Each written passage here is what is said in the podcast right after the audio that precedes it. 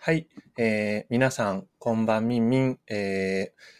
人生 FM 第12回になります。で、えっと、今日のゲストは、えー、小馬圭さんです。こんにちは。はい、よろしくお願いします。はい、よろしくお願いします。はい。えっと、小馬圭さんは、えっと、今、えっと、きりみんちゃんが、えー、仕事で、えー、お仕事させていただいているところで、エンジニアリングマネージャー、アンドロイドチームの EM をやっている方です。はい、なので、で同僚か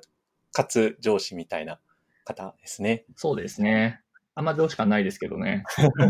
そうですね。結構あの、いろいろ、あの、親身にお話しさせていただいたりいつもしてます。そうですね。はい。はい。じゃあ、えっと、早速ですけど、軽く自己紹介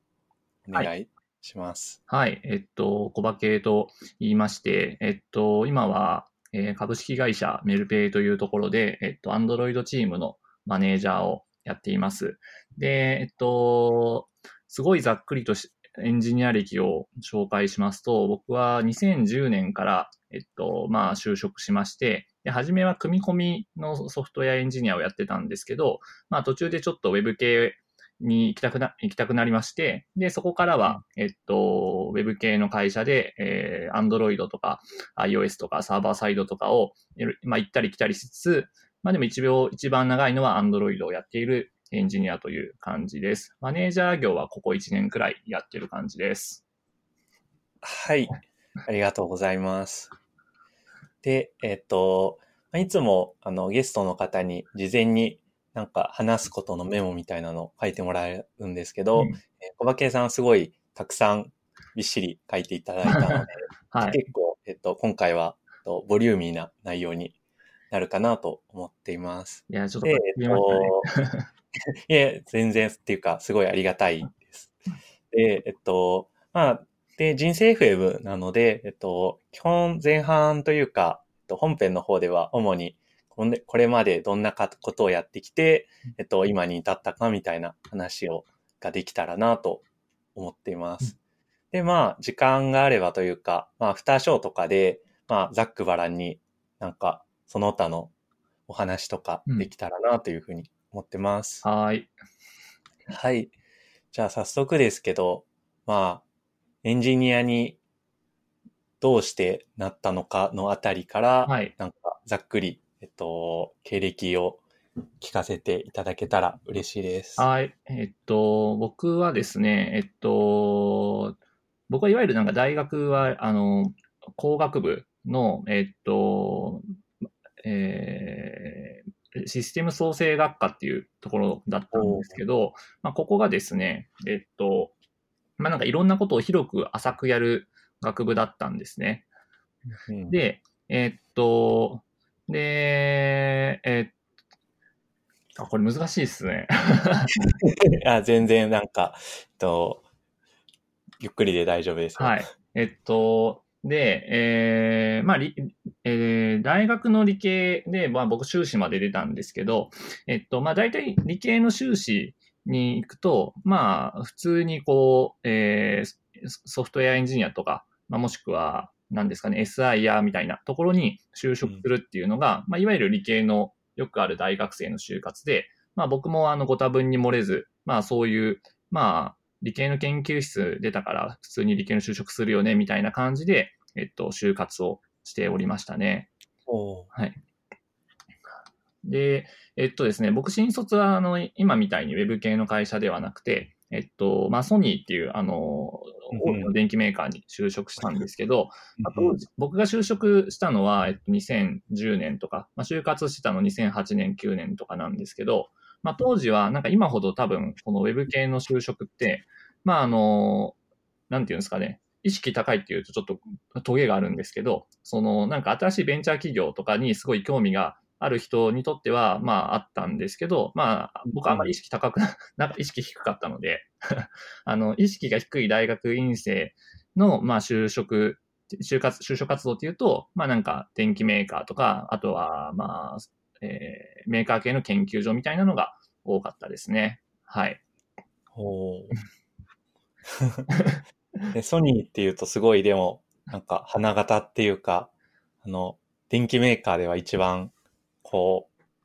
なんか、うん。先進的っぽいイメージが外からだとありますけど。そうですね。まあ今はどうかわかんないですけど、やっぱ当時もその、まあ電機メーカー他にも何社かある中だと、まあソニーは、えっと、そうですね。まあやっぱ学生の間では人気が当時はもうあったんじゃないかなと思っていて、まあその電機メーカーって結構その地方に、あの、勤務地があって、そうですよね。るんですけど、ソニーは、えっと、まあ、厚木も、えっと、主に品川と厚木なんですよね。で、うんなので、まあ、その都内で働きたいみたいな人には、やっぱり人気があった、えーように思いますね。あとはですね、その、まあ、ちそまあ、地方と都内っていうその物価の差もあるんですけど、まあ、他の電機メーカーに比べるとちょっと給料が良かったとか、そういうのもありますね。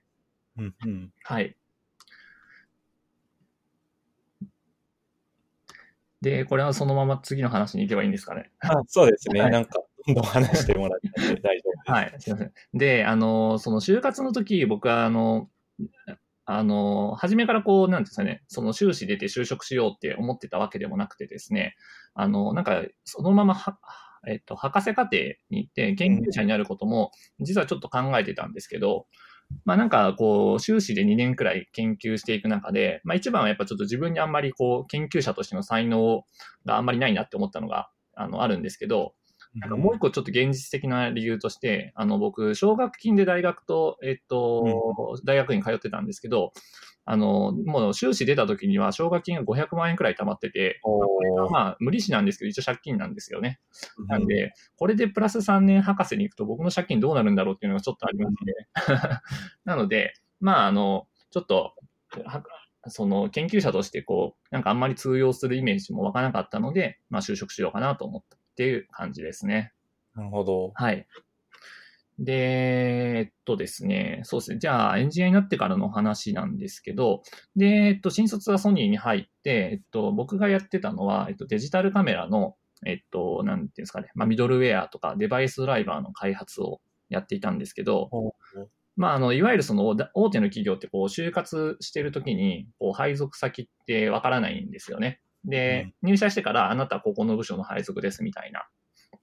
感じなんですけど、なので、えっと、僕も入ってから、そのデジタルカメラの、えっと、ここの部署の配属ですっていうのを、まあ、なんか事例が出て配属されたような感じでしたと。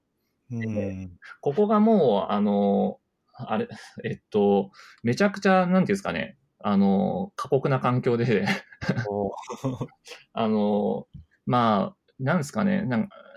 その、ウェブ系の会社、なんかウェブ系の会社に、の感覚からすると、もうなんかめちゃくちゃ働いてたんですよね。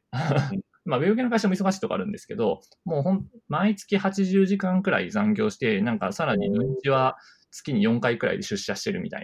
なすごい。感じのところで、あの、すごいあの印象的だったのが、僕がいた部署が、その、まあ、全体的に忙しかったので、まあ、どこの部署も忙しかったんですけど、うん僕がいた部署は、あの、近あの、周りの部署から北朝鮮って呼ばれてたっていう。すごいですね。そうなんですよ。みたいなところに配属されて、なかなか結構、あの、精神的にも肉体的にもハードな、あの、社会人生活がスタートしたという感じでした。うん。はい。でですね、この頃はもう結構その常になんかこう、悶々としていて、うんその、まあ僕その、理系の、まあ理系の大学院で出て、そのままこう、なんですかね、技術職で就職する人って、まあわりかしその研究とかが、研究とかその、まあ例えばソフトウェア書くこととかが、まあ好きでそのまま就職する人が多いと思うんですけど、あの、僕が入ったところは結構その、まあ今ももしかしたらそうかもしれないんですけど、そのソフトウェア書くのになんかもうものすごい、これ一体何年前のパソコンだみたいな、あの、あすごい旧型の Windows XP が支給されたりとかあ。う、ん。はい。で、あとはその業務委託の方で、その外部の協力会社の方がこう常駐して仕事されてたんですけど、その正社員はまあ1年目はコード書くけど、なんか2年目からはそういう業務委託の方の管理をするのが仕事だみたいな感じの会社で、まあ会社というか部署で、うん。はい。なのでもう結構その、なんか俺はもっとコード書きたいのに、みたいな感じで、結構、あのなんですかね、あの、ストレスが溜まっていたっていうのが、あの、最初の1年目、2年目とかですかね。で、えっと、でもなんかこう、なんていうんですかね。もともとこう、ソニー入った時は、そんなにこう、えー、っと、なんか転職することを前提に別に入っているわけでもないので、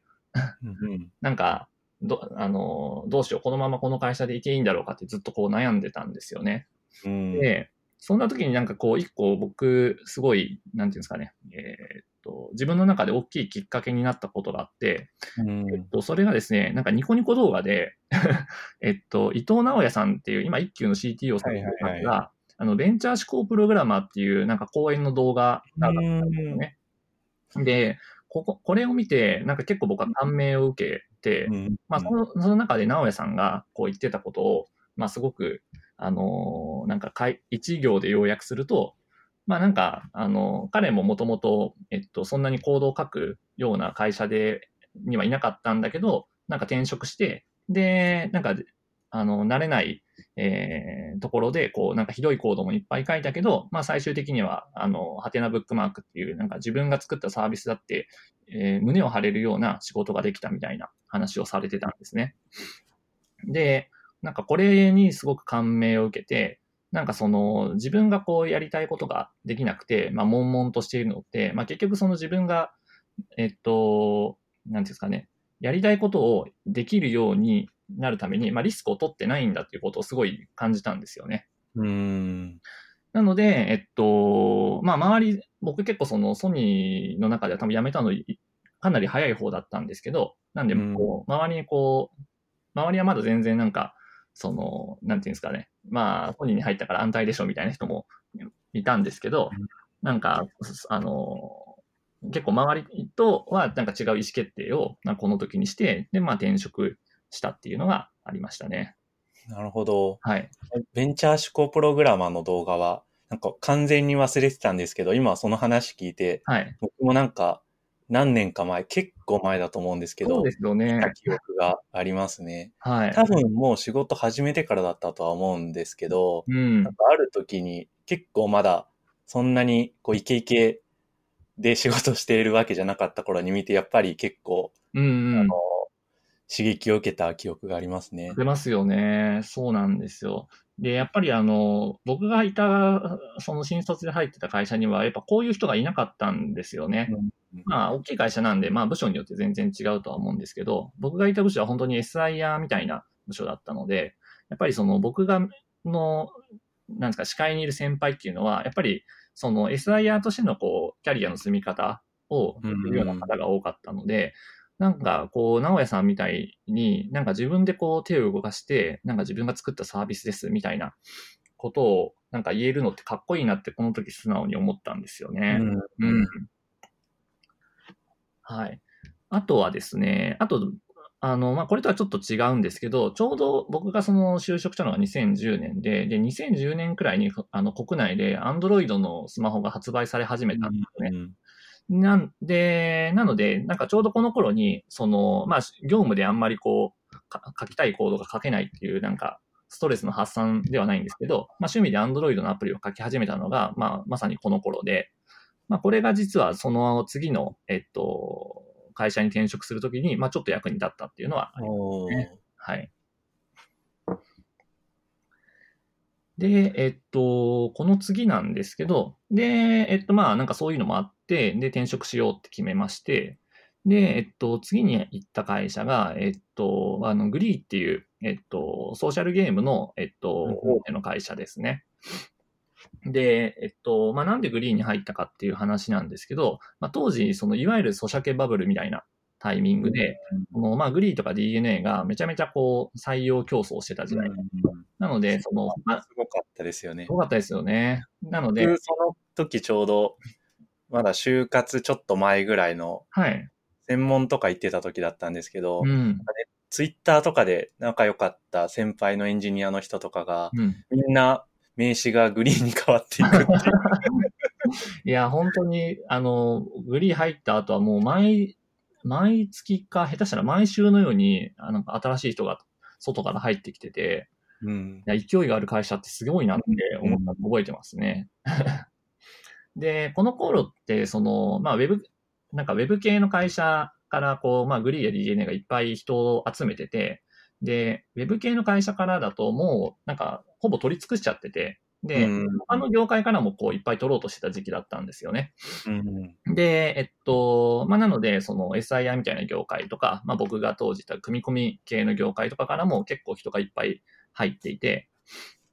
で、あとはそうですね。あと、ちょうどその、まあ、グリーンも会社として、えっと、ネイティブアプリを頑張っていこうみたいなタイミングだったんですけど、まあ、2011年とかだと、そもそもなんかネイティブアプリで、なんか業務経験が3年以上ある人なんて、まあ、うんいないわけですよね。なので、まあ、えっと、僕みたいに、まあ趣味で書いたことあります。あとなんか大学時代に Java 書いてました。みたいなうんのでも、まあ結構こう、Android エンジニアとして、あの、採用されてたっていうのは当時ありましたね。うんうんはい。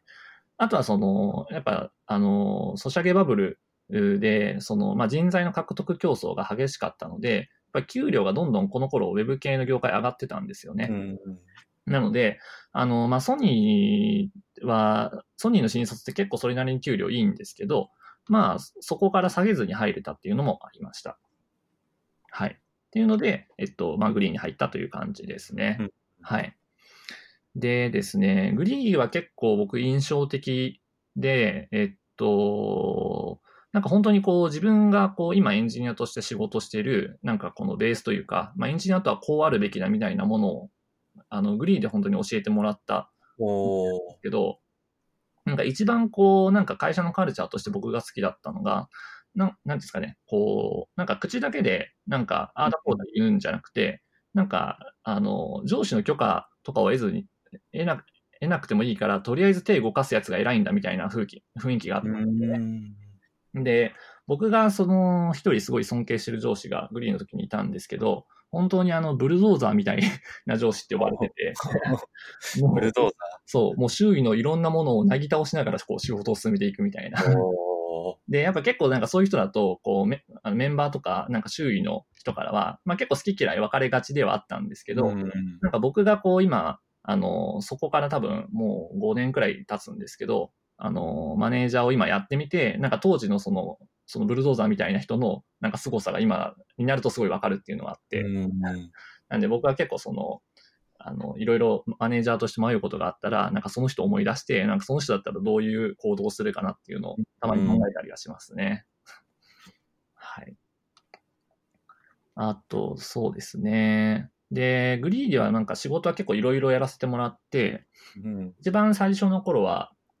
えっと、そのゲームのプラットフォームみたいな授業があったんですよね。あの、当時 DNA 陣営となんかグリー陣営みたいなのがあって、うんこういろんな他の会社さんがこうゲームを提供するみたいな。ので、その他の会社さんをいかに多く取り込むかみたいな勝負、勝負というか、まあ市場環境だったんですけど、まあその中でその他の会社さんとか、まあもしくは自社の、えっと、ゲームを作っているチーム向けに、そのゲームプラットフォームの機能を SDK として提供するっていう大きいプロジェクトがありまして、で、そこのプロジェクトの、えっと、Unity っていう、えっと、ゲームエンジンがあるんですけど、Unity の SDK を作るような仕事を最初はやらせていただいてました。で、そうですね。その後、Android アプリをなんか普通に作るプロジェクトに移動したりして、で、ただちょうどその頃に、あの、まあ、グリーンに、あの、なんですかね、えっと、その、まあ、コンプガチャショックみたいなのが当時あったんですけど、まあ、その、ウェブ系の、えっと、まあ、ソーシャルゲームやってる会社が、まあ、軒並みちょっと、あの、事業が停滞し始めた時期タイミングがありまして、で、そのタイミングで結構、あの、僕が関わってたプロジェクトがなくなってしまったんですね。で、どうしようかなっていう時に、そのさっき話したあの、ブルドーザーみたいな上司が、あの、うんちょうどゲーム事業の、えー部長をやってまして、で、まあ、お前はこっち来いみたいな感じで引っ張っていただいて、で、えっと、あの、新規で、えっと、ゲームをなんかゼロから立ち上げるプロジェクトに、あの、参加するっていうのがありましたと。うんうん。で、このチームが僕結構、いあの、一番いけてたなっていうチームで、多分その後いた会社の、の、まあ、各チーム、まあ、いけてるチームいっぱいあったんですけど、ここが一番僕の中では、あの、最も良かったチームなんですけど、うんえっと、今もまだ運営してるんですけど、えっと、消滅都市っていう、えっと、ゲームをこの時作ってまして、で、えっと、これが、えっと、そそのチームが、まあ、結構ちょっと変わってて、普通はこう、グリーンの中でもゲームをずっと作っている人たちがいるので、まあ、大体そういう人たち中心でチーム組むんですけど、このプロジェクトは、えっと、そのエンジニアが、えっと、他のプロジェクトよりなんか人数が少なくて、ただ、えっと、ゲーム開発の経験者があんまりいないっていう、ちょっと変わった組成のプロジェクトだったんですよね。うん。ただ、えっと、その集められた人たちが、まあまあ、他の人が、なんか、まあ、ぼ、うん、そうですね。まあ僕、なんか自分でこう、なんていうんですかね、あの、言うのもあれなんですけど、まあ基本的にはなんか少数精鋭みたいなうん。で作られたチームで、で、この時に、その、すごいイケてる人たちが、なんか、あの、情熱を持って、なんか協力して仕事すると、すごいいいものが作れるっていうのを、結構た、あの、体験させていただいたんですよね。で、この、はい。で、このプロジェクトエンジニアだけじゃなくて、あの、プランナーとか、あとデザイナーもみんないけてて、うんうん。うん。で、結構なんかスケジュール的には厳しいプロジェクトだったんですけど、あの、まあ、それ、当時の、えっと、当時走、えっと、社内で動いてたプロジェクトの中では一番うま、うまくいったプロジェクトおという感じでしたね。で、僕し、その、ゲーもともとグリー入った時は、その、まあ、アンドロイドアプリとか、あとはそのゲームのプラットフォームみたいな、その、ところをやりたかったので、そのゲームエンジンを作ってゲームを作るみたいなところって、まあ技術的にはそんなに実は興味がなかったんですけど、このプロジェクトは、なんか、すその、やっぱメンバーがとてもいけてて、で、その人たちがすごい熱量でものづくりをしているっていうのが、とても楽しくて、今振り返ってみると一番このチームが良かったなっていうのは思いますね。うんあと、そうですね。で、この時にちょっとなんか僕が、あのー感じたことで、感じたことなんですけど、この、まあ、グリーとかだと、こう、社内にゲームを作るプロジェクトが並行でいっぱい走ってるんですよね。で、その中で、まあ僕がいたチームはたまたまうまくいってたんですけど、まあ、うまくいってないチームとかもやっぱ周りにはあって、で、結構そのうまくいってるチームとうまくいってないチームって、綺麗にスパッと分かれてるんですよね。うん。で、えっと、当時は、まあなんかその、なんですかね、プロダクトオーナーとプロダクトマネージャーみたいな、そうんのプロダク、プロ、まあプロジェクトを回す上でのなんか役割がなんか分かれてる方がうまくいってるとか、なんかそういう、そのチームの組成とかが、なんかプロジェクトの成功失敗になんか結構影響してるのではみたいなことを、あの、思ってたり、まあもしくは社内でも言われてたんですけど、うん。なので、なんかそういう事例を、えっと、なんか見てると、なんか、なんですかね、こう、いい技術者さえいれば、なんかいいものはできるんだ、みたいな、ちょっと尖った考えから、その、そのいい人を集めても、じゃあその人たちの、えー能力を発揮させるためには、じゃあどういうプロダクトマネジメントすればいいのかとか、なんかどういう組織を作ればいいのかみたいなところに、結構、あの、目が向くようになったなっていうのはありますね。うん。うんいい話ですね。当時は僕はた全然ただ平野エンジニアだったんで、あの、本当に好き勝手に尖ったこと言ってただけなんですけど、でもなんか、このと、この時のその、まあ、うまくいってるプロジェクトにも参加したし、またうまくいってないプロジェクトにも、あの、その前後では参加したことがあったんですけど、うんそういう、なんか、いろんなプロジェクトに参加した経験は結構、その後生きてるなっていうのはうん。いね、はい。やーそうですね。いや僕もすごいそれは共感しますね。うん。僕もなんかまあ、もともと結構職を転々としてるっていうのもあるんですけど、うん。一番僕がこう仕事していく中で、その、まあ、その経験のうん。メインになったのは、うん。某 R 社、うん。うん。R 社で働いてた時、業務委託で働いてた時なんですけど、その時は、えっと、ワンフロアにいろんな、えっと、グループ会社のアプリ開発チームが、えっと、集合してて、はいえっと、まあ、その、ワンフロアで、あの、すごい、あの、10チームぐらい、なんか、あの、アプリ、違うアプリを作ってるチームがあったんですよね。はいはい。で、それも結構、なんか、まあの、実際のエンジニアの人は結構業務委託の人とか、えっと、うんまあ、常駐の人とかが多くて、うんで、そのリーダー、マネージャーの人が結構、その、まあ、社員の人がやるんですけど、うん。でも結構なんか数ヶ月とかにで入れ替わるんですよね。うん。そうするとやっぱり結構、そのマネージャー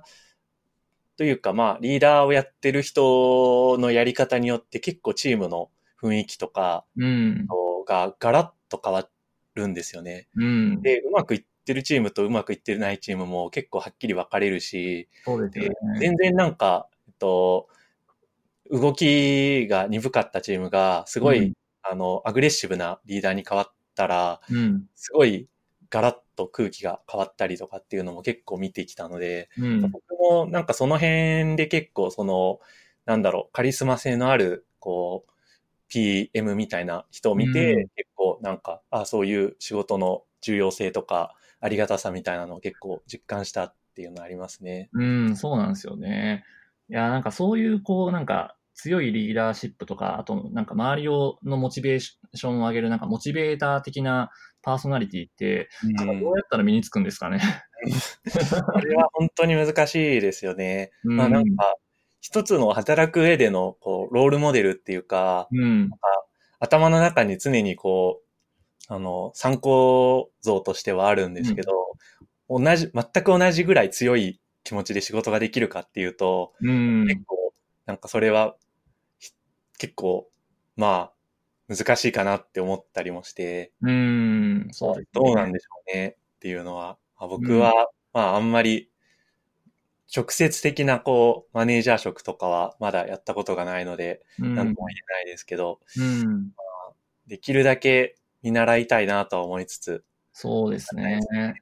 あとなんかリーダーシップとかも結構、あの、グリーではいろんなタイプの人がいて、うん、さっき話したなんかブルドーザーみたいな、ひたすら実行力となんか決断力で突破していくタイプの人もいれば、その、えっ、と、さ僕がいたち、えっ、と、まあ、消滅都市っていうゲームのプロジェクトの、えっ、と、プロダクトマネージャーの人は、ちょっとまたタイプが違って、うん。めちゃくちゃ優秀な PM だったんですけど、なんかどっちかというと、こう、すごい物腰柔らかで、なんか周りをやる気にさせるのがうまいんですよね。おーで、その時になんかその、なんか一回その人と雑談してて、うん。あのもうちょっと記憶があやふやなんですけど、その、えっ、と、いい PM ってどういう PM なのかみたいなのを話したの。うん。その時に言ってたのが、その、エンジニアの、エンジニアとか、まあ、デザイナーに、なんかこういうことをやってくださいって言って、なんかやってもらってるうちは、まだ二流で、そほの、い頼まなくても、なんか、や、あの、エンジニアとか、P、あデザイナーが、あの、その、PM が求めているものを、彼らにうん自発的にやりたいと思って、う。勝手にやってくれてるようにやると、まあ、一流の PM だみたいなうん。話で、その、まあ、その人の動かし方って結構いろいろあるんだなっていうのをなんか学びましたね。なるほど。確かに。まあそうですね。結構、いやー、ほんとこれはずっと僕も働きながらいろんなチームを見てて、どういうのがいいのかなっていうのを考えてるんですけど、うん。その時のメンバーとかにもよるとそうですね。よりますよね。結構その、なんだろう、こう、割とリーダーシップが求められてるうん状況の時と、あとは、あの、結構、こう、自発性を、こう、くじかないことが大事になるようなタイミングと、で結構いろいろあるなっていうのもあって、うん。そのマッチングがうまくいかないとちょっと、こう、優秀な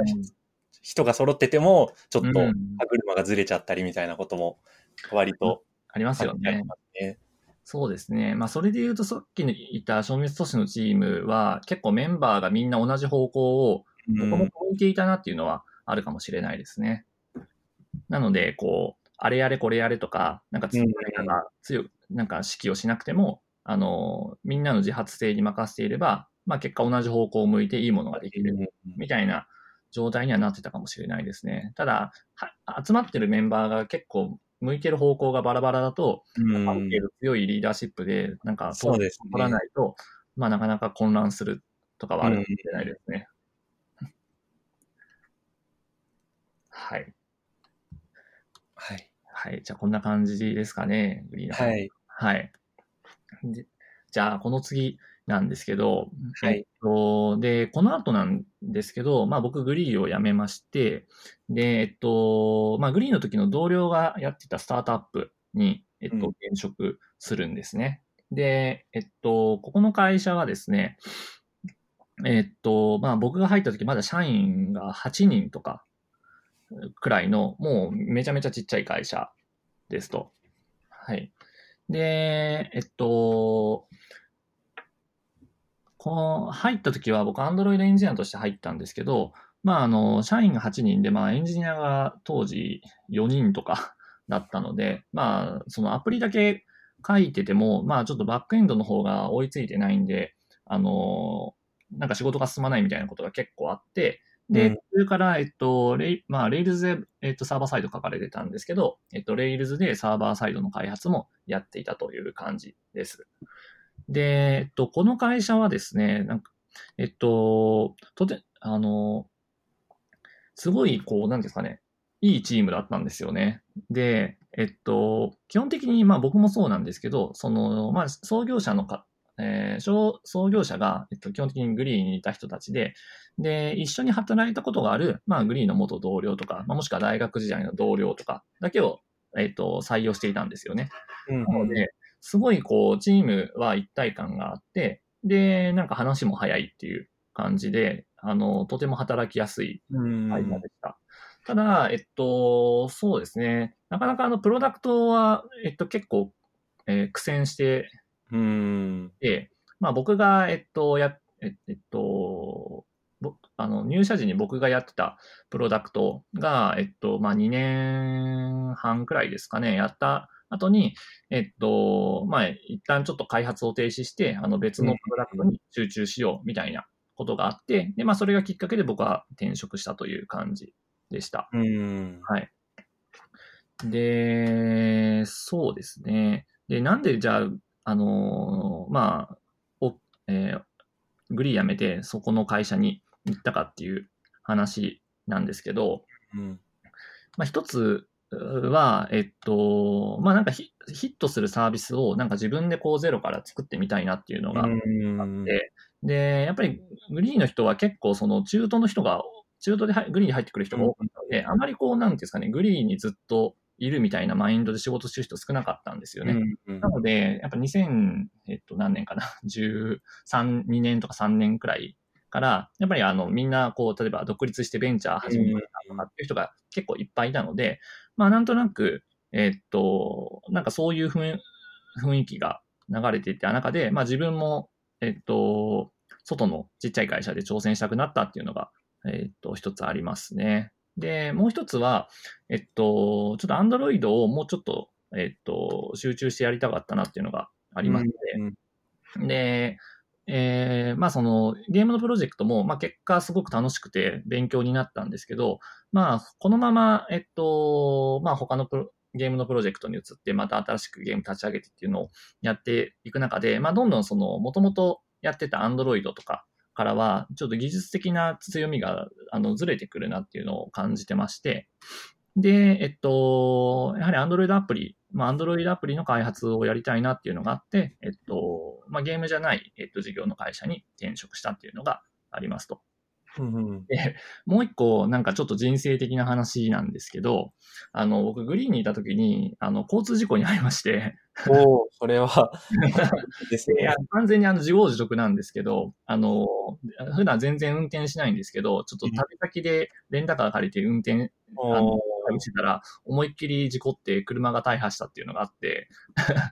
で、あの、奇跡的に全然かすり傷だったんで、あの、大したことはなかったんですけど、うん。この時に結構人間いつ死ぬかわからないなと思って、の、はい。なんで、やり残したことを、をまあ、ないようにしたかったっていうのがありますね。はい。あとはなんか、ちょっと打算的な理由なんですけど、その、スタートアップで、まあ、株とかストックオプションとかうん行って、で、一発当てて、で、それでアーリーリタイアしたいなっていうのがありますので、はい。っていう感じで、えっと、スタートアップに転職しました。はい、そうですね。あと何ですかね。そうですね。この会社はそうですね。なんか、えー、結構なんか働き方が自由な会社で、うん。はい。あのーまあなんか割かしリモートワークとかもし、あのーして OK な感じだったんですよね。今はちょっとどうかわかんないですけど。で、結構僕も、あのーよくリモートワークしてたんですけど、なんか結この時になんか自分結構リ リモートワーク向いてないなっていうのがありまして、うーん、なんていうんですかね。なんかこう、淡々とこう自分が持ってるなんかタスクをなんか家で消化するみたいな感じのモードになりがちで、なんかこう、同僚となんか会話して、なんかこれ面白そうだからやってみようぜみたいな、なんかそういうプラスアルファで何かをや、なんかやってみるみたいなことが、なんか徐々にできなくなってうん。だなっていうのをなんか感じましたね。で、結構、あのーちゃんとそのリモートワークでも、例えば、なんていうんですかね、スカイプをつなぎっぱなしにして、うんなんかまめに話すようにするとか、なんかそういうリモートワークする側、もしくはまあ会社側がなんかちゃんと気をつけていれば、そういうこと起きないのかもしれないんですけど、まあちょっと僕は若干サボりがちなところがあるので、あの、あんまり良くなかったなって今になると思ってますね。うん。リモートワークとかややったことあります？ああ、リモートワーク、僕は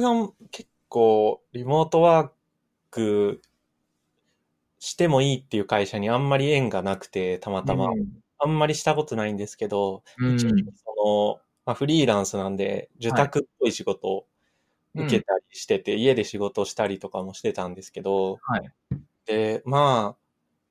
そうですね。あの、楽といえばすごい楽なんですよね。僕結構、その、外に出るだけで相当体力使っちゃう方なんで、うん通勤とかしんどいですもんね。そうですね。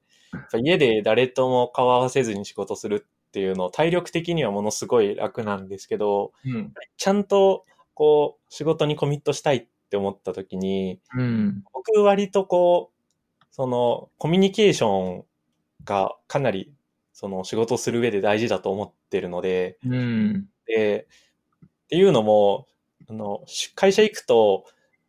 とまあ、いつもイヤホンを首にかけてるんですけど、うんあんまり仕事中に音楽聴いてることなくて、それはなんでかっていうと、うんああの、周りの席の同僚たちの雑談を聞き逃したくないっていうのがあるんですよね。でそのぐらい結構なんかその、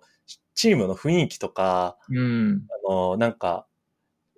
なんかこう空気みたいなのを、うん。に結構、あの、感じ、感じやすいというか、こう、気にしやすいんですよね。で、そういうのが分からないと結構辛いなっていうのがあって、うん。まあ、例えば、こう、5日働く中で、1日か2日だけリモートデーがあるとかだと全う然んすごい負担が減っていいと思うんですけど、うんフ。ルリモートとかになると、やっぱりどうしてもこう、コミュニケーションが取りにくくなるしうん。そうすると仕事もしにくくなるし、かえって、なんか、こう、なんか心理的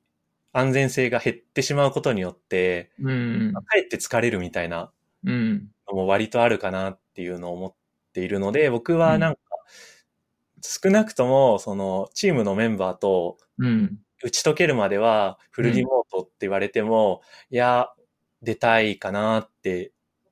いうかなって思ってますね。うん。いや、僕も完全に同じですね。なんか、あの、本当に職場でのコミュニケーションって結構、その、成果を出す上でも、楽しく働く上でも、僕は大事だと思っていて、で、この会社に関して言うと、まあ、その、基本的に同僚が大体一回働いたことある気心を知れた人たちだったんで、なんか、まあそこまでなかったかもしれないんですけど、やっぱり新しい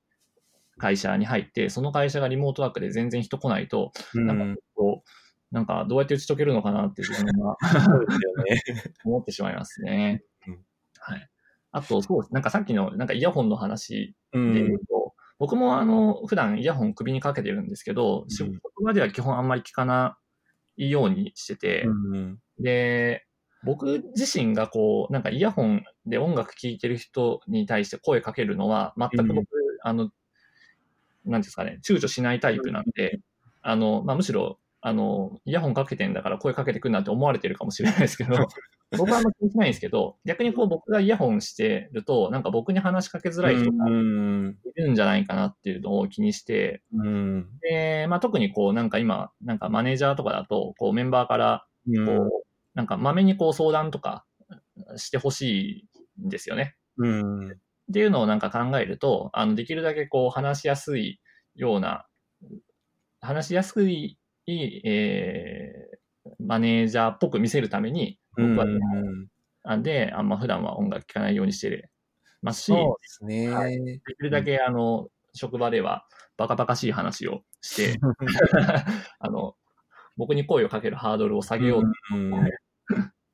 割と、まあ、なんか、まあそこまでするかと言われてしまえばそうですけど、でもうん。意外とやっぱりでもそれって大きいですよね。うんですよね。なんだろう。やっぱり感じるのは、うん結構、まあ、やっぱり大きいチームも、まあ、今のチームもそうですけど、うん。前も結構大規模チームのアンドロイド開発何回かやってたんですけど、うんその時も僕結構社内キータとかで、うんあの、席の配置の重要性についてなんかポエムを書いたりしてて、うん。なんか、やっぱり同じチームでも長机1本分ぐらい使うぐらいチームメンバーがいると、隣の席の人と反対側の席の人で全然話すコストが違うんですよね。はい。そうでですよねそうなると、と隣の席の人とは結構打ち解けるし、うんその心理的安全性も低くなる、どんどん下がっていくんですけど、うん。離れた席にいる人とは結構わざわざ歩いていって話さないと話せないんでどんどんこう、なんかいろんな意味で遠くなっていくんですよね。うん。やっぱ人間、こう、なんか安くに流れるというか、話しやすいところと話しがちじゃないですか。そうですね。なんで、よほど、こう、なんかどうしてもその人と話したいこととかがないと、まあなんか近くの人で話して済ましちゃううーん。のかなと僕も思ってて、そうですね。はい。なんで僕マネー、まあ前の会社からマネージャーになっあマネージ、うんマネージメントやってるんですけど、うん。あのものすごい席替えをしょっちゅうしてましたね。まあでも結構その影響力大きいですよね。うん。そうなんですよね。ただやっぱなんかそこの、あの、コミュニケーションが大事だっていうのを理解してる人は、なんか席替えしても、席替えを結構繰り返しても、あ、また席替えすんのねくらいなんですけど、うんなんかそこの重要性がちょっとあんまり理解されてないと、うんこの会社は席替えが多すぎるみたいなことを言われたりするので、ああ、これは結構難しいところでもありますね。そうですね。まあ、すまんって言って、それでもやってましたけど。もしくはなんかそういうちょっと文句言ってきそうな人は、できるだけあの動かさないで他の人を動かすという工夫はしてましたね。まあ、動くのが面倒か面倒じゃないかで言うと面倒ですかう、面倒なんですよね。あ とは、まあ、文化として結構、こう、なんだろう。なんか、こうツツイッター配信とかの層の人って、うん。やっぱり文章でのコミュニケーションにある程度慣れてるじゃないですか。うんうん。だから結構スラックとかがあると、割とそっちである程度こう、意思の疎通というか、こう、うん雑談とかできるんですけど、うんあんまりそういうのが得意じゃない人もやっぱりそうですね。いて、それはまあ個性っていうか、うん仕。方がないことだと思うんですけど、うん。そうなるとやっぱりこう、席が結構近くないと、なんかう、一応同じチームで働いてるけど、ほとんどこう、コミュニケーションしたことないな、みたいな、うん。やっちゃったりするので、うん。そういう人とは、まあ、席もそうですし、あとは、まあちょっと僕、これ、なかなか実践できてるかっていうと、まあ、微妙なとこなんですけど、まあ自分から、まあ結構話しかけに行ったりとか、うん積極的にしないとな、みたいなふうに思ったりします。ね。いや、僕もそれ結構苦手なんですよね。なんか今はこう、マネージャーなんで、あの、チームのメンバーとは必ず、なんか、1うん回くらいはワンオンワンをするっていうのをカレンダーで入れてるので、まあ、うん強制的に話す機会があるんですけど、うんやっぱりメンバーの時って、なんていうんですかね、こう、口実がないとは、そうですよね。話しづ。らいですよね。話しかけやすい人だとね、なんか、そうですね。うん。ね。うん。そ、うなんですよ。一度話しかけやすくなっちゃうと結構意味もなく席にフラッと行ったりできるんですけど、やっぱ、1対1で結構じっくり話したことなかったりすると難しくて、うんそうですね。こう、口実が欲しくなったりすることもありますね。なんか、うん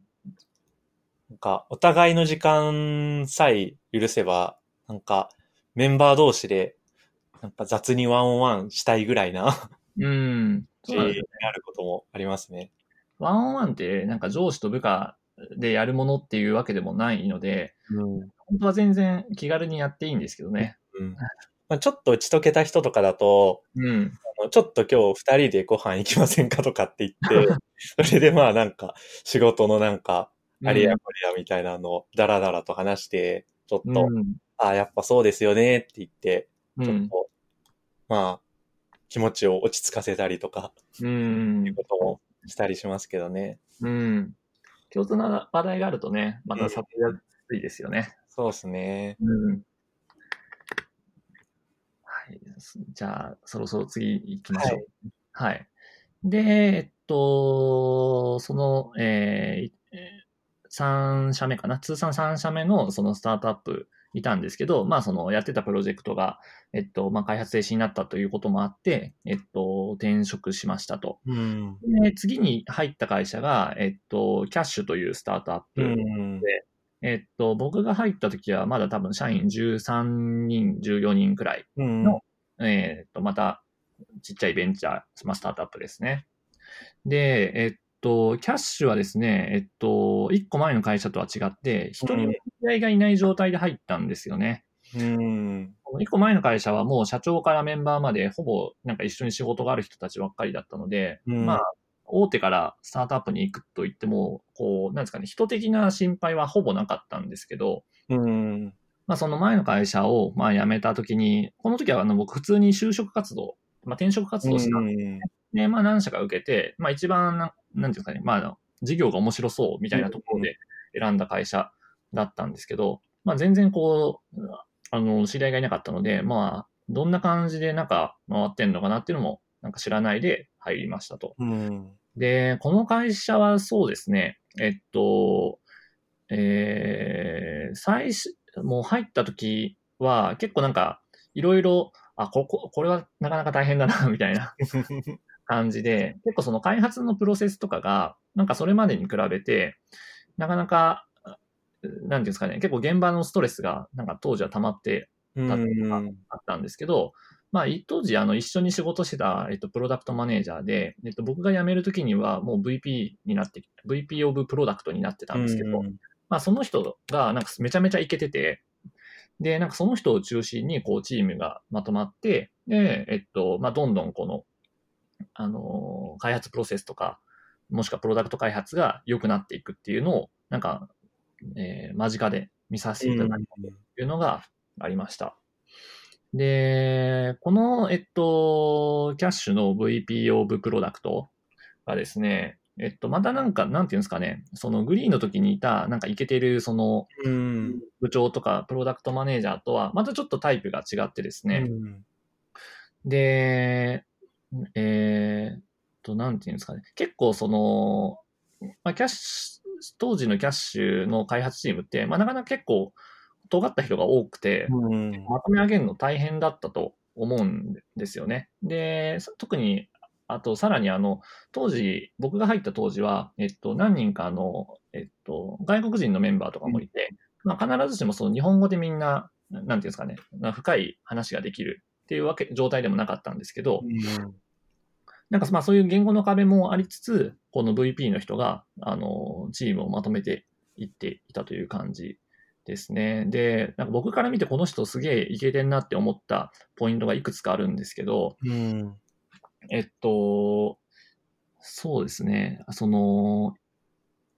結構そのチームで、例えば A、あの、開発において、まず A をやるべきだっていう人と、いや A じゃなくて B をやるべきだっていう人がいて、なんかこう意見が、あの、まとまらないとか、まあなんか、いろんな主張があるときに、うん。最後誰かが決めきらないといけないじゃないですか。うん。で、その、その役割を、まあ、この人がやってたんですよね。で、この人はそういう意識、その、まあ、チームに、にとって、まあ、なんか、全員が合意するわけでもないような、ちょっと厳しい意思決定も、まあ、ちゃんと、あの、責任を持ってやっていて、で、その、決めた後に、その、なんか自分は、こうこうこういうのを考えていて、で、今は、えーその、じゃあ、例えば A じゃなくて B をやった方が会社にとってメリットがあるから、うん、今回は B をやらせてほしいみたいなのを、ちゃんとこうメンバーに対して説明がうまかったんですよね。うん。で、なんかリーダーシップってまあいろいろあるんですけど、なんかこれも一つのリーダーシップだなって僕はなんかそばで見てて、すごい学んだことが、学んだっていうのがありましたね。うん。うん。で、あとですね、この時はですね、えっ、と、また入社の時は Android エンジニアとして入社したんですよね。うんなんかね、その一個前の会社では、こう、Android だけじゃなくて、まあ、Rails もやってて、で、後半なんかほとんど Rails やってたんですよね。でもともとやっぱ Android やりたくて、まあ、その転職したっていうのもあったので、その Android を、まあ、もう一回ちゃんとやりたいなっていうのもあって、転職した、あの、キャッシュに入ったんですけど、まあ、えっと、ちょっと iOS エンジニアが、まあ、なんか退職したりとか、うん。えっと、コニファーさんっていう、あの、すごい、うんできる Android エンジニアの方が入ってくれて、で、まあ、社内でやっぱ相対的に iOS の方が開発リソース足りてないよね、みたいなうん。話もあったので、えっと、まあ、そのタイミングで、まあ、Android まるっとコニファーさんよろしくお願いします、みたいな感じで、まあ、ほぼ丸投げして、うん。で、えっと、残ってたもう一人の iOS エンジニアがいるんですけど、まあ、その人と二人で iOS を、あの、まあ、リアーキテクチャして立て直すみたいなのを、えっと、やってました。うん。はい。で、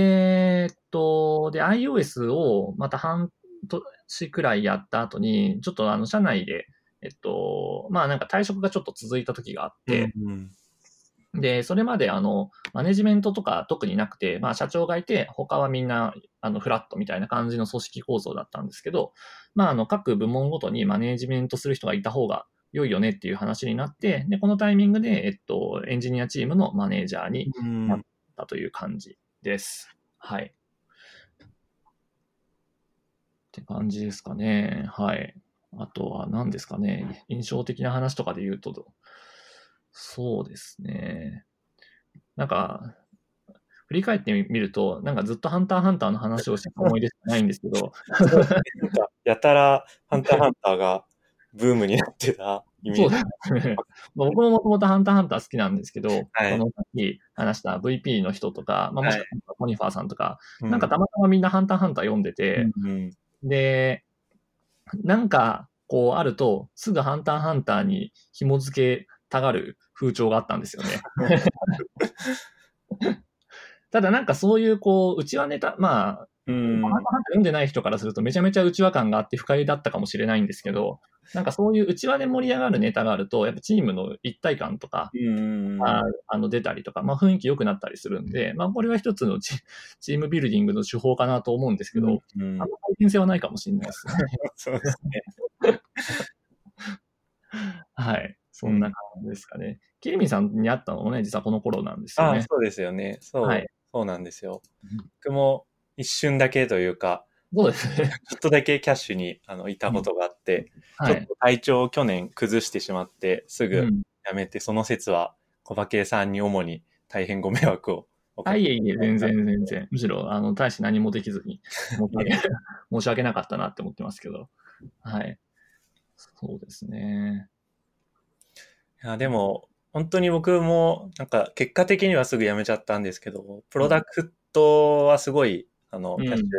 も良いと思っていたし、今も思っているし、うん。あれですね、やっぱ、結構、なんか、まあ、その前も決済系にちょっと競合っぽいところにいたんですけど、うん。キャッシュに触れて、まあ、結構、まあ、その前の会社に、キャッシュの前の仕事をしてる時から、キャッシュの、プロダクトにはかなり刺激を受けたりしてたし、うんそういうのも含めて結構、こう、自分が、こう、決済ドメインの領域にかなり、うんこう、あの、関心が強くなったきっかけっていうのはかなりあるかなと。うん。そうですよね。キャッシュ入る前からめちゃめちゃツイッターとかで、そうなんですよね。されてましたもんね。僕、あの、その、キャッシュの、まあ、当時、競合だったアプリを、まあ、その、まあ僕もスタートアップで作ってて、結構、うん。まあ、あの、メインエンジニアとして開発してたんですけど、まあその時は自分から見ると、なんか、キャッシュの方が本当になんかこう、なんかこう、ブランド戦略とか、うん。プロダクトのこう、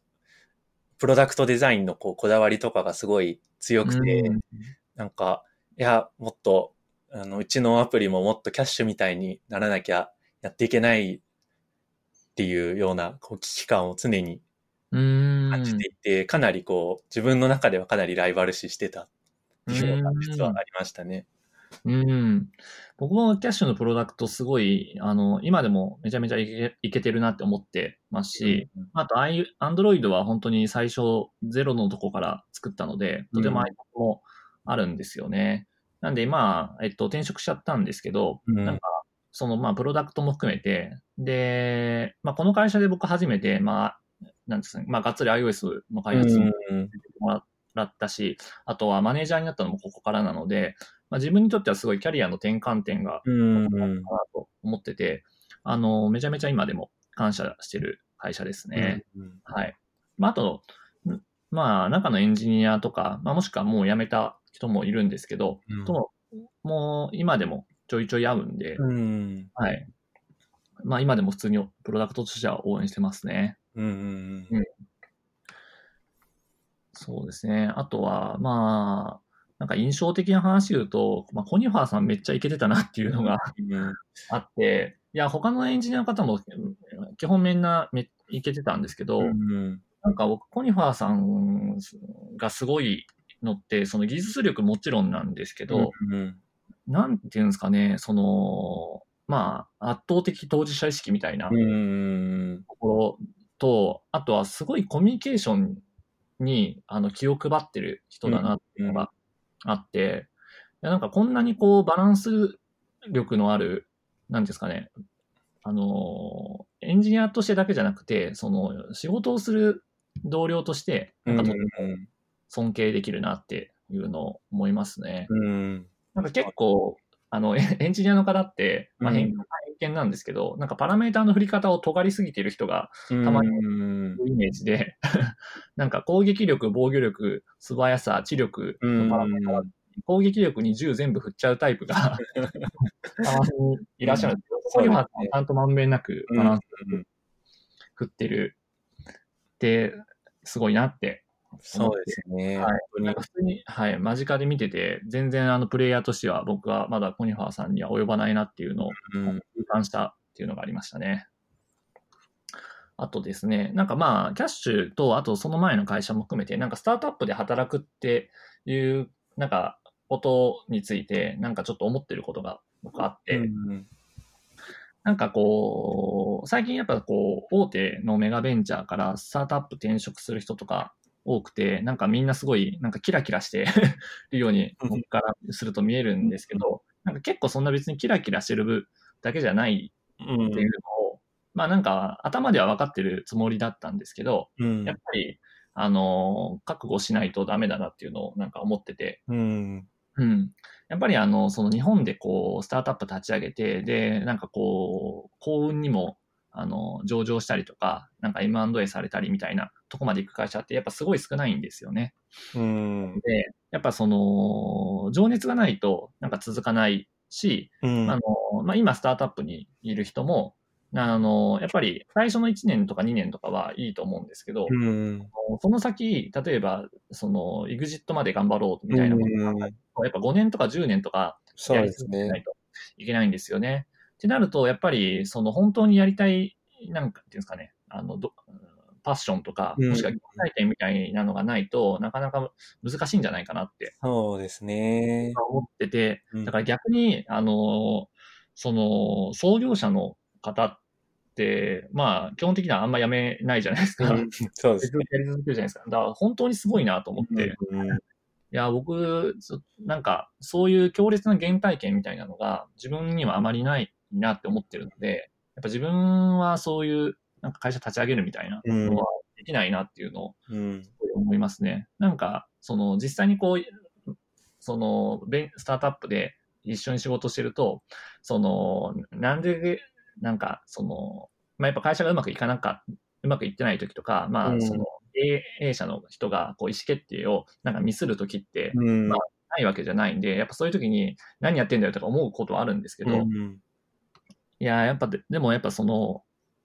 そういう、なんですかね、まあメンバーに、まあ時には責められたりしながらも、その自分がもとも、あの、やりたい事業をやり続けてる創業者の人はすげえなっていうのは、参加するのに思いますね。そうですね。本当に、そう思いますね。ね僕も結構、まあなんか、あんまり、こう、多分相手は深く考えてないと思うんですけど、フリーランスやってると、自分で会社作りなよとか、自分でなんか社長になったり、興味ないのみたいに言われることも結構あるんですけど、まあ、僕はなんか多分向いてないなと思っていて、うん、やっぱりこう、なんだろう、結構なんか、モチベーションの、あの、波がはっきりしているので、うん。なんか、長くこう、すごいこう、なんか根気強く続けるっていうのが多分あんまりできないんですよね。うんうん。っていうのもあるし、で、そうなった時に結構、ちょっとこう、モチベーション下がってるけど、こう、まあ、いろんな事情があるから身動きが取れないみたいな状態がすごく苦手なんですよね。うんうん、で特に、あの、人を雇ったりすると、その人の人生を預かるわけじゃないですか。そうですよね。いや、僕はもうちょっとこの事業は飽きてしまったんで、会社畳みたいですっていうわけにもいかないじゃないですか。いかないですからね。雇ってしまうと。うん、それ、その責任が多分僕にはちょっと重いなっていうのが、うん、あって、あやっぱちょっとそれは僕向きではないかなっていうふうにいつも思ってますね。うんなんか、サービスを作りたい気持ちはあるんですけど、うん、そういうのを作るときは多分、完全に一人で、まあ、うん、やるだろうなっていう気がしてますね。いやー、わかりますね。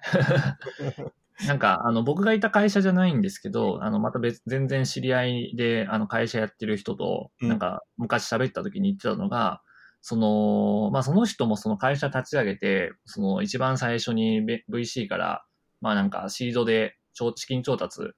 したんだけど、うん、その事業がやっぱ軌道に乗るまで、もしくは軌道に乗るのが、あの、軌道に乗るような、その事業、事業が見えるようになるまでは、なんかもう毎晩寝れなかったみたいな。あの、この会社がうまくいくのかどうかっていうのと、その雇った社員に対しての責任感で、なんかね、ね、夜寝れなかったみたいな話を聞いて、ちょっと僕は無理だなって思っちゃいましたね。そうですよね。うん。あと、うん、そうですね。あとは、そうですね、スタートアップでなんかまあ働くっていう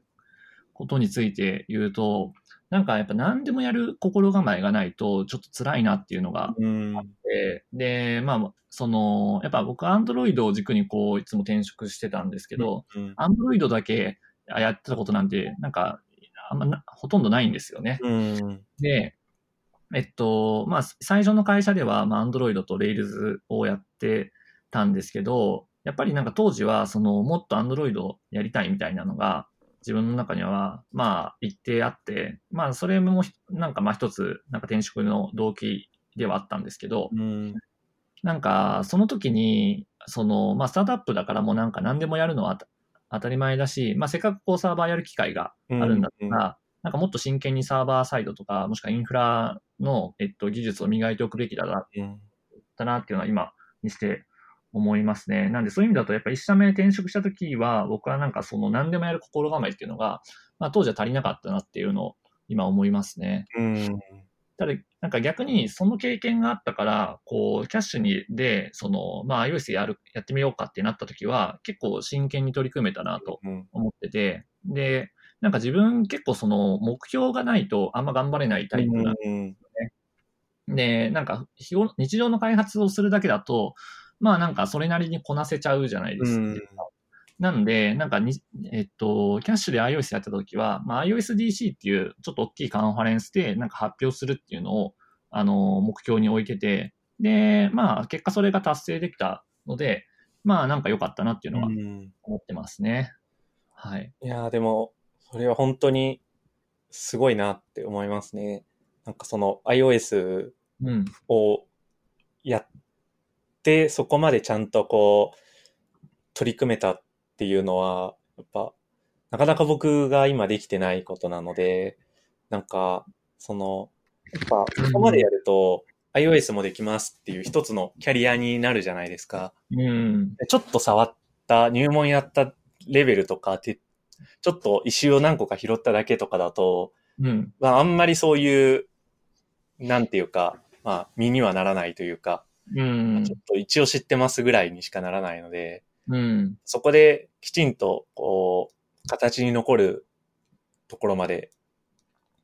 やったっていうのは、飛び込んでちゃんとやったっていうのは本当すごいなっていうふうに思いますね。いやー、でもなかなか、あのー自分としては全然そんなに Android ほどこうできるようになったっていう感覚はまだ全然ないので、うん。まあなんか、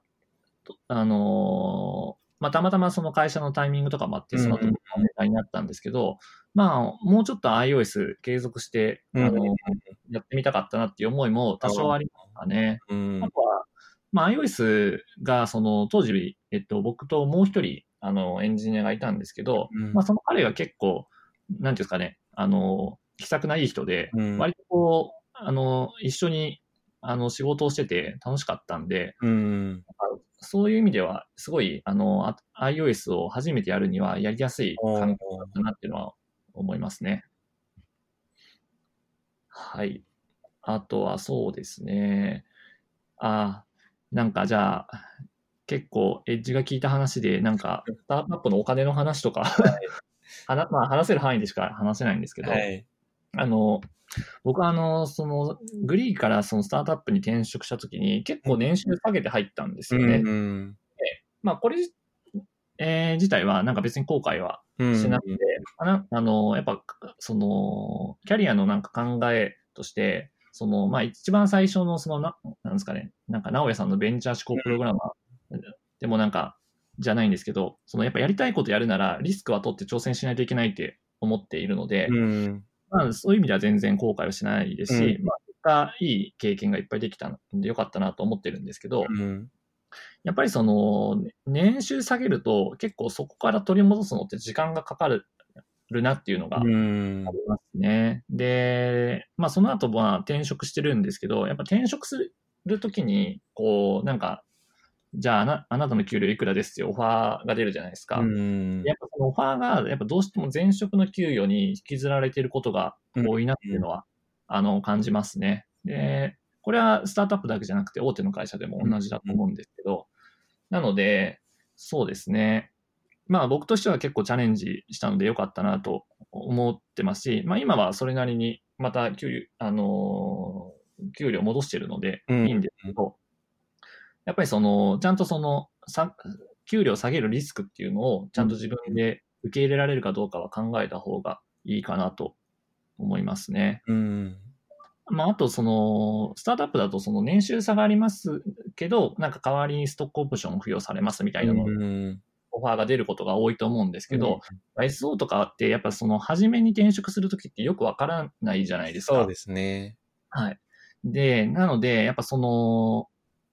えー転職する人も、やっぱちゃんと SO とかについては勉強しといた方が、うん。まあいいんじゃないかなと思っていて、あのーまあ一個おすすめなのが、企業のファイナンスっていう本があるんですけど、まあこれを読んどくといいんじゃないかなと思います。で、あとはですね、あのー結構その SO の、あのー条件とかも、会社によって割と違うんですよね。うん。えー例えばですけど、なんか M&A があった時に、その従業員が持ってるストックオプションを買い取ってくれるかくれないかとか、うん。あとはベスティングって言って、その、えっ、と、まあ、例えば上場してからなんか2年間経つと100%行使できますみたいなやつがあるんですけど、うん。なんかそれが、その、スタートが上場なのか、付与のタイミングなのかとか、なんか2年なのか5年なのかみたいなところが結構会社によって違うので、あの、ちゃんと、あの、自分にとって、あの、いい条件なのかどうかっていうのをちゃんと調べた方がいいんじゃないかなと思ってういんます。そうですね。ただはい。なんか総論としてはあんまり期待しない方がいいんじゃないかなって思って、そうですね。うん。なんかその、なんですかね、あのーち、あのーちっちゃい会社に飛び込んで、こうんう、イグジットまで行って、で、なんかアーリーリタイアしたいみたいなのを狙うんであれば、あのストックオプション、あのーすでに、あの、ある会社に入ってストックオプションもらうよりは、なんか自分で創業して、うんあの、持った方が、あの、期待値は高いんじゃないかなと そうで僕は、すね。はい。まあ、正直、まあそ、そういうアーリーリタイアした人の事例を具体的にあんまり周りで知らないせいかもしれないんですけど、うん。個人的なこう価値観で言うと、うんそんなになんかストックオプションっていうのに魅力を感じたことがなくて、うん。で結構なんかこう、エンジニア、ベンチャーとかで働いたことがあるエンジニアの人とかと話すと、うん。絶対こうストックオプションはもらった方がいいとか、うん。絶対ストックオプションなしでベンチャーで働くのは損だっていう意見の人も結構いるんですよね。うん。なんですけど、日本の場合ってストックオプションが有効になるのって、うん本。当になんか、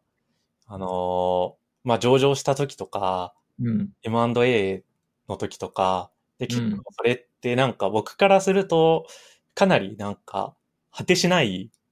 道のりなんですよね。うん。でも僕がそんなに同じ会社に長くいたことがないので、うん。なんか、まあ、その会社に10年いるつもりだったら、それ結構、まあ、ワンチャンあるかもって思えると思うんですけど、僕、多分、会社に入るときにうん、そんな10年もいるって思うと、その、その時点でもう気持ちがダメになっちゃう気がするんですよね。うん。っていうのも、まあ、本当に、やっぱりフリーランスをやってるのも、やっぱりいつでも、こう、辞められるっていう思いが逆にこう、心の支えになって続けられてるみたいなうん。のがあって、で、まあ、正社員で入るとしても、やっぱ、まあ、せいぜい2年とか3年とかっていうスパンでしかやっぱり自分は考えられないので、うん。そうなった時には、ストックオプションに価値が出る可能性ってかなり低いよなっていうのは、うん。割と思っていて、なそので、うですね。まあ、ベンチャーで働くなら、まあ、フリーランスとしてとか、まあ、うん。割とこう、現金主義的に仕事を手伝うっていう意味でうん。関わるのがメインになるかなっていうのは、割と自分としては思ってて、うん。もし、その、給、年収が下がって、ストックオプションをもらって、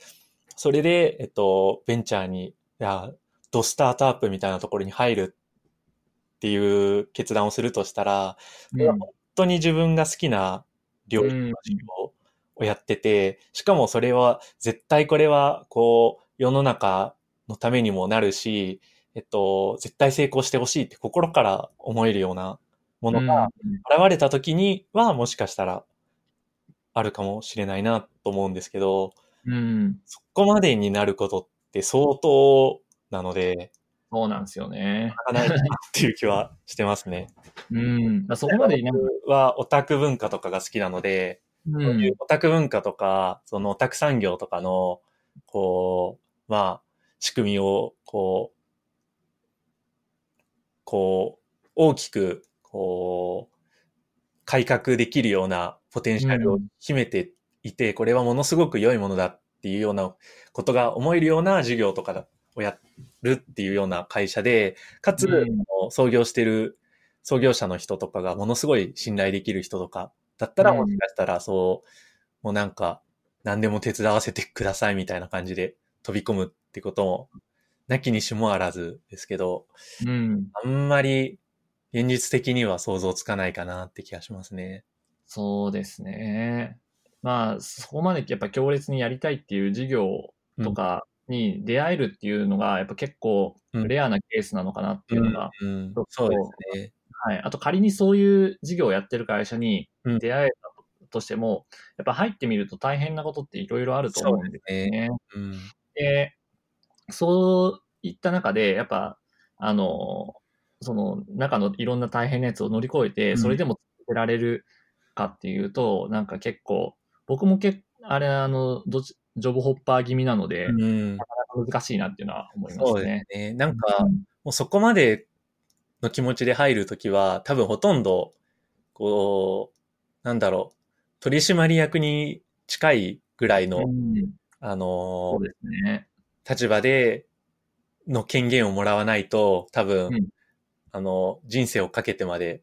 うん。まあ、やれないかなって気がしますね、自分の性格的には。うん。やっぱ多分そこまでリスクを負って入ってて、なんかやっぱ事業の方向性がどんどん自分の思ってるのとうん。触れていったりとかするのは多分相当精神的に辛いかなって気がするので。そうですね。まあでも実際、よくありますよね、そういう話。ですね。これはなんかまあ、あの非常によくあありそうな気がしますね。ね、なんか、うんうん、なんか、周りの人、あの、周囲のエンジニアの話とか聞いてても、うん。割とよくある。話かなって思いますね。うん。はい。はいそんな感じですかね。で、じゃあ、あの、また僕のキャリアに戻るんですけど、はい。で、えっと、で、今がですね、えっと、あの、メルペイという会社で、えっと、うんうん思っていますと。で、なんでメルペイで今働いているかっていうところなんですけど、まあ、大きく理由は2つあってですね、えっと、1つが、えっと、まあ、熟練の経営者の下で働いてみたくなったっていうのがうん1つあります。で、まあ、その、えっと、1個前とそのもう1個前が、まあ、スタートアップで、その、まあ、初めてこう、経営しますというような、あの、経営者が率いる、まあ、スタートアップで働いていたんですけど、やっぱりこう、なんか組織の、あの、問題とか、まあ、もしくは事業がなかなか、あの、難しいみたいな、あーことが、まあ、よ、あって、で、なんかじゅ、一回こう、会社をうまく成功させたことがある人の下だと、うんなんかこれってどうなんだろうなっていうのがちょっと興味があったんですよね。うんで、今いる僕、あ僕がいる会、あのメルペイという会社は、えっと、基本的に取締役から、まあその下のなんか執行役員くらいまで、大体なんか、あの、一回会社を成功させてる人とか、うんまあ、もしくはその大大手の会社で、あの、役員をやってるような、結構ベテランの人が多い会社で、まあ、そういう、えっと、なんていうんですかね、あの、会社で働いてみたくなったっていうのが一つありますね。で、もう一個が、えっと、ちょっとなんか事業的なことなんですけど、うん。あの、まあ、さっきあの、なんか、強い、なんていうんですかね、こう、強い原体験がないと、あの、なかなか仕事続かないんじゃないかみたいな話をうんしたんですけど、なんか一個、その、ちょっとやりたくなった事業があって、なんかそれがこう、人生レベルでの、なんかお金の問題を解決したくなったんですおー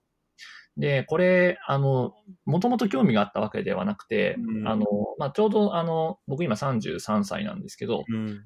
家を買ったり、まあ、もしくはあの結婚して子供ができたりして、その、なんか自分とか、まあ、もしくは自分の家族の、なんか人生、えーの上で、なんかやっぱお金ってすごい大事じゃないですか。うん。お金について結構真剣に考えるようになったんですよね。うん。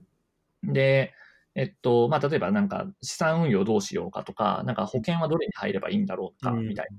ところで、やっぱ結構わからないことが多くて、で、なんかこの辺の課題って結構みんな、特にあの、働いているなんかパパママ世代は感じてるんじゃないかなっていうのを思っていて、で、なんかこの辺に対してなんか解決できるような仕事がしたいなっていうのがうん。あったのが、あの、一つの理由ですね。あとはですね、まあ僕はあの、もともとあんまりそんなに体が丈夫ではないのでうん、なんか多分他の人より若干健康リスクをちょっとリアルに感じてるんですよね。なので、やっぱその自分がこう、体壊して働けなくなったとか、みたいな時に、じゃあどうやってこう、あの家族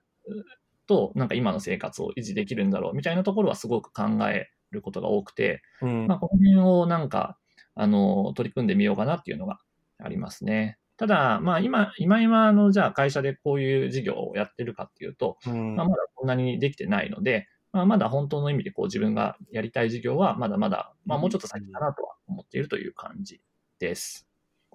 はい。あとはですね、あとそうですね、えっと、今の会社での、えっと、ロールは、えっと、Android チームの、えっと、エンジニアリングマネージャーということで、まあ、あの、前職で、えっと、エンジニアチームのマネージャーやっていたので、まあ、マネージャーとしては一緒、マネージャーという意味では一緒なんですけど、結構これが、あの、違う、あの、や、求められる役割が違うなっていうのを、えっと、感じています。うんうん。うん。で、前の会社だと、まあ、会社の人数が小さくて、で、えっと、どっちかというと、採用が結構メインテーマだったんですよね。うん。あの、エンジニアをやっぱり、特にえ当時はサーバーサイドとかインフラのエンジニアを、えっと、採用しないと、あまあ、新しい開発ができないみたいな状態だったので、まあ、いかにしてこう採用するかみたいなところに、えっと、フォーカスしてたんですけど、今の会社はまたちょっと違っていて、えっと、採用チームはまた別に結構ちゃんといるんですよね。うん。なので、まあ、採用チームと連携しながら採用をやることはあるんですけど、まあ、どちらかというと、えっと、まあ、チーム内の、えっと、まあ、そのワンオンワンみたいなメンタリングと、あとはその、えーっと、なんか部署間の、なんですかね、調整というか、うんなんかこあの、コミュニケーションみたいな業務がすごく多いっていうのが、えっと、前職とは違うなと思っています。うんうん。うん。はい。あとはですね、そうですね。まあ、あとはさっきもちょろっと話したんですけど、まあ、あの、スタートアップにいたときは、えっと、その前にいた、まあ、お大手の、えっと、まあ、メガベンチャーから結構年収を下げて転職してたんですけど、うん。あの、今はまた転職、あまたあの、スタートアップから、まあ、メガベンチャーに戻ってきたので、まあ、うん結果的には年収は今が一番高いかなという感じですね。ただ、あの、えっと、うちは、えっと、あの、株が、ボーナスの一部が株だったりするので、まあ、純粋にお金って意味だと、まあ、なんとも言えないんですけど、うん。一応なんかまあ、あのそれなりに、それなりにっていうと、まあなんか、そうですね。まあめちゃくちゃいいわけでもないんですけど、あの、悪くはないという、そんな感じですかね。はい。ですかね。はい。はい。うん。って感じですかね。で、あ、そうですね。で、今ここでまたキリミンさんと一緒に仕事をしているとそうですいう感じだと思います。はいはい。ああ、そうですね。僕としては、小馬圭さんと一緒に今働かせてもらっていてうん、で小馬圭さんについては僕はものすごい、あの、尊敬しているというか、あの、えーありがとうございます。エンジニアとしてもすごい、あの、優秀だなと思っていますし、あの、マネージャーとしてやっぱり、まあ今後自分がマネージャーの仕事をする機会があるかはまだ、あうんの、わからないですけど、まあ、うんそういう、こう、チームとの関わり方とか、うん。まあ、そういう組織の考え方とかっていう面ですごい、こう、いつも参考にさせてもらってるというか、よく させてもらってます。いやですね。ー、でも、はい。でも僕もやっぱマネージャーやってみてまだ、まあ1年ちょっととかなんで、やっぱ自分でもこう、どういうやり方がいいのかっていうのはすごい迷いながらやってるんですけど、まあ、僕は結構その今まで一緒に仕事した、その、今日話に出てきた、あの、なんか例えばブルドーザーみたいな、昔の人とか、あの、イケてるプロダクトマネージャーとか、みたいな人たちのなんかやり方を、まあ割とパクってる。なんかうんまあ、あの人たちだったらこうやるだろうな、みたいなのを、うんあの、試してみてるような感じ。うんはい。まあ、なので、やっぱ今まで一緒に仕事した、なんかすごい自分から見ていけてる人たちの仕事ぶりをあ見た、あの、隣で見ていた経験が今すごい生きてるなっていうのを感じますね。そうですね。そう。僕も、まあ、その、まあ、小馬圭さんが、こう、エンジニアから、こう、エンジニアリングマネージャーに、こう、なって、こういろんなことを試行錯誤してるっていう状態を間近で見れていることが結構、うん。こう、自分としては、まあ、あの、勝手な視点ですけど、こう、参考になっているというか、うん。こう、どうなるんだろうなと思いながら、あの、見させていただいてるっていうのもありますし、あと、うん。やっぱ小馬圭さんとこうワンワンとかしていると、まあ、多うん。分小馬圭さんがすごいお話が上手っていうのもあると思うんですけど、うん。と結構、こう、あの、考え方とかが近いところがあったりするかなって、まあ思うところがあったりして、なので、うん。そういう面でも、こう、なんていうか、まあ、単純にこう一緒に働く上でもありがたいなというふうに思っているし、そういう、まあ、こう、思いを持った上で、こう、どういう、こう、行動を取るべきなのかっていうのを、結構、こう、考えさせられるっていうか、うんっ。ていうのもありますね。うん、そうですね。小馬圭さん特になんか、まあ僕から見てすごいなんかこう、バランス感覚が非常に良くて、うん。あので結構その、まあ、マネージャーにしてもエンジニアにしてもそうなんですけど、こういろんな会社でいろんな人と働いてると、結構なんか、あの、割とはっきりと、こう、うんなんだろう、全体に興味がある人と、うん。こう、そうでもない人に分かれるというか、うん周りを割と見てる人とそうでもない人っていうのがいて、うん。で、小ケさんはすごいなんか、あの、周りのいろんなこう、ことに気づ、気づいてくれるし、あの、いろんなことになんか敏感な人だなと思ってて、そういう意味ですごいバランス感覚が優れているし、なんか、まあそういう意味で、こう、まあなんか、エンジニアっていう、こう、ちょっと、まあ、尖った人とかも含めて、こう、うん。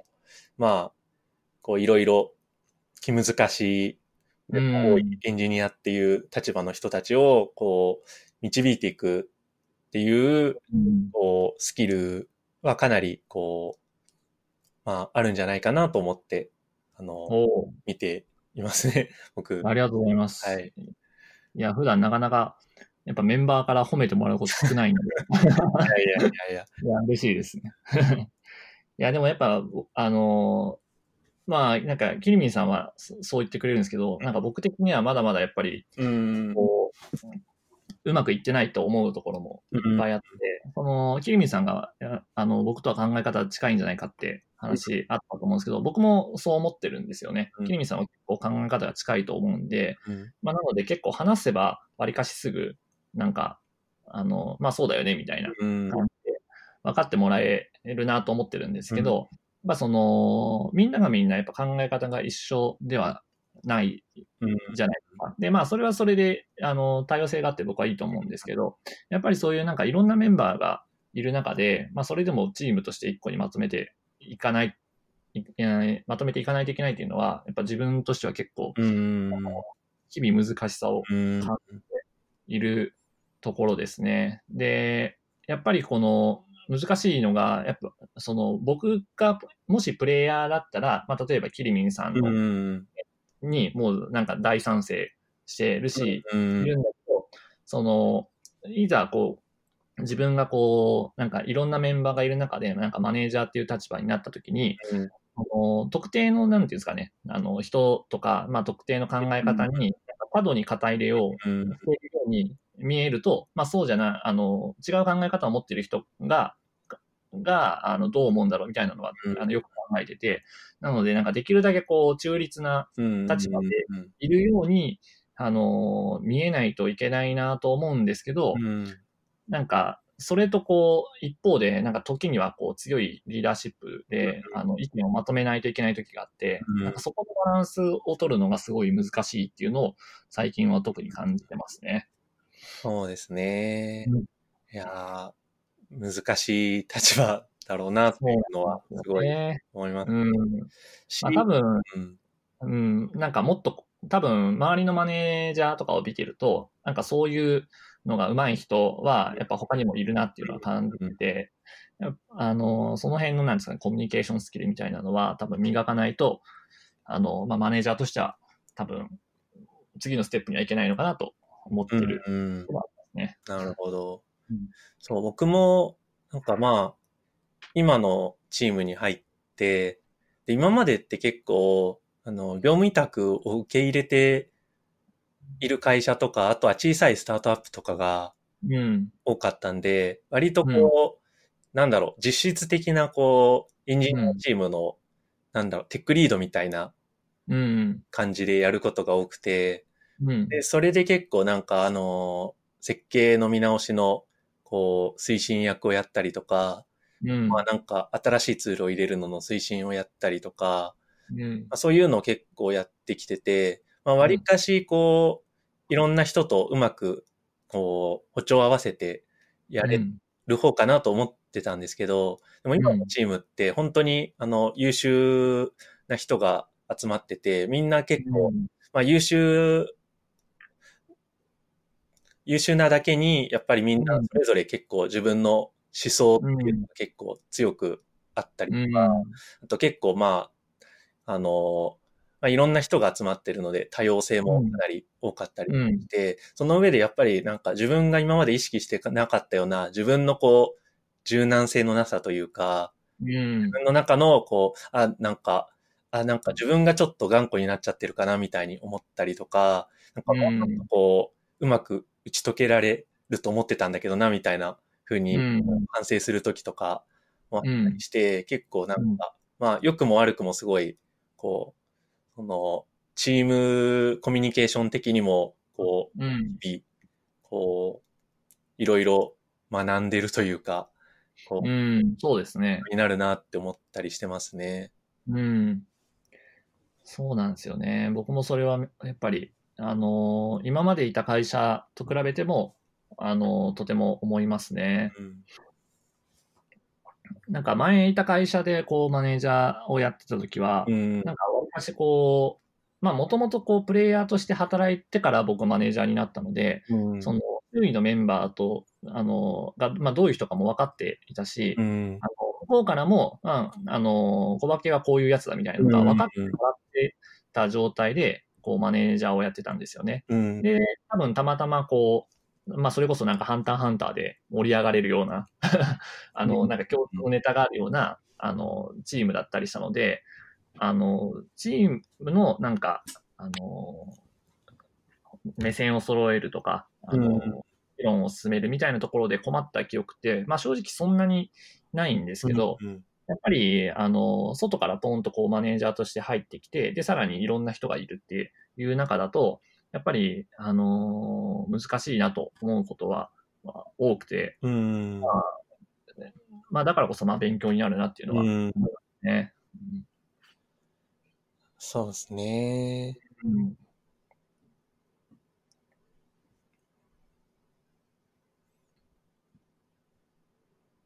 はい。うんはい。という感じで、はい。はいすごいなんか、結構、経験豊富というか、小馬圭さんもやっぱりなんか、いろんな組織を見てきてる上での今の価値観なんだなっていうのをすごい感じましたね。やっうん、そうですね。ぱりなんか結構、そう、大きい組織、小さい組織、いろんな組織見てくると、うまくいってるところもあるし、うまくいかないところもあるし、うん、かで、結構なんか、うまくいかない時の匂いとかっていうのも、うん。ちょっとなんか、さわかりますよね。なってくるじゃないですか。うん。うん。いや、このやり方ちょっとやばいでしょみたいなうん。のとか、あのーこの進め方だと、なんか、悪い予感がするぞみたいな、うん。とか、なんか、そうなんですやっぱりうん。嗅覚が磨かれますよね。そう。で、結構なんか、あ、自分も、あ自分特になんかアンドロイドをずっとやってきて、まあ、うん結構アンドロイドしかやってないっていうのがコンプレックスだったりするんですけど、うん。まあ、アンドロイドしかやってないっていう技術的な側面で言えばそうだけど、うん。ビジネス的な面で言うと結構、まあそういういろんな会社を見てきて、そういういろんな